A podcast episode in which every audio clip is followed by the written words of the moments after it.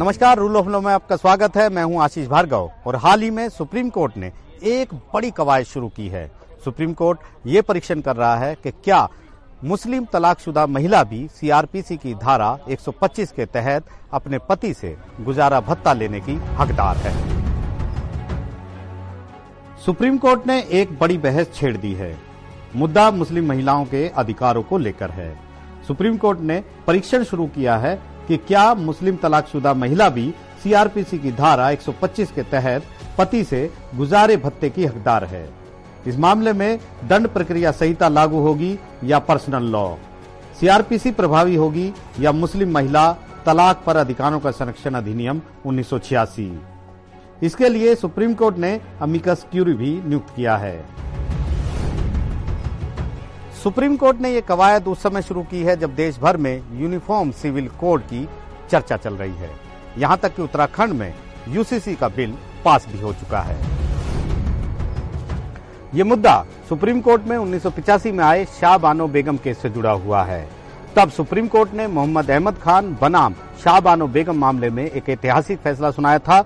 पाँच जजों के संविधान पीठ ने कहा था कि सीआरपीसी की धारा 125 का जो प्रावधान है, वो एक धर्मनिरपेक्ष प्रावधान है और ये मुस्लिम महिलाओं पर भी लागू होता है।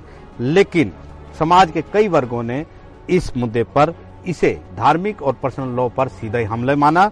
दबाव के चलते सरकार इस मामले में मुस्लिम महिला अधिनियम उन्नीस सौ छियासी का एक कानून लेकर आई और इसमें मुस्लिम महिलाओं के भरण पोषण के अधिकार को 90 दिनों तक सीमित कर दिया गया। इस तरह सुप्रीम कोर्ट के फैसले को कानून के ज़रिए रद्द कर दिया गया। सुप्रीम कोर्ट के इस फैसले को तो संसद में कानून बनाकर निष्प्रभावी कर दिया गया, लेकिन मुस्लिम महिलाओं के अधिकारों को लेकर 2017 में सुप्रीम कोर्ट ने तीन तलाक को लेकर एक ऐतिहासिक फैसला सुनाया। 2017 में सुप्रीम कोर्ट ने तीन तलाक मामले में एक ऐतिहासिक फैसला सुनाया। पाँच जजों के संविधान पीठ ने यह फैसला सायरा बानो केस में दिया। अदालत ने तीन दो के बहुमत से तीन तलाक को असंवैधानिक, गैरकानूनी और शून्य करार दे दिया। कोर्ट ने यह भी कहा कि तीन तलाक की जो प्रथा है, वो कुरान के मूल सिद्धांतों के खिलाफ है। बहुमत के फैसले में यह भी कहा गया कि तीन तलाक के माध्यम से जो तलाक है, वो प्रथा पूरी मनमानी है। इसे संविधान का उल्लंघन होता है, इसलिए इसे निरस्त कर देना चाहिए। इसके साथ ही 2019 में केंद्र सरकार इस मुद्दे पर कानून लेकर आई और इसके तहत तीन तलाक देने के दोषी पुरुष को तीन साल की जेल की सजा का प्रावधान किया गया।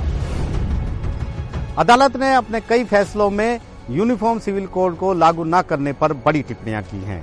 ये मामला भी अब उसी दिशा में बढ़ रहा है। अगली बार एक नया मुद्दा लाएँगे। देखते रहिए रूल ऑफ़ लॉ।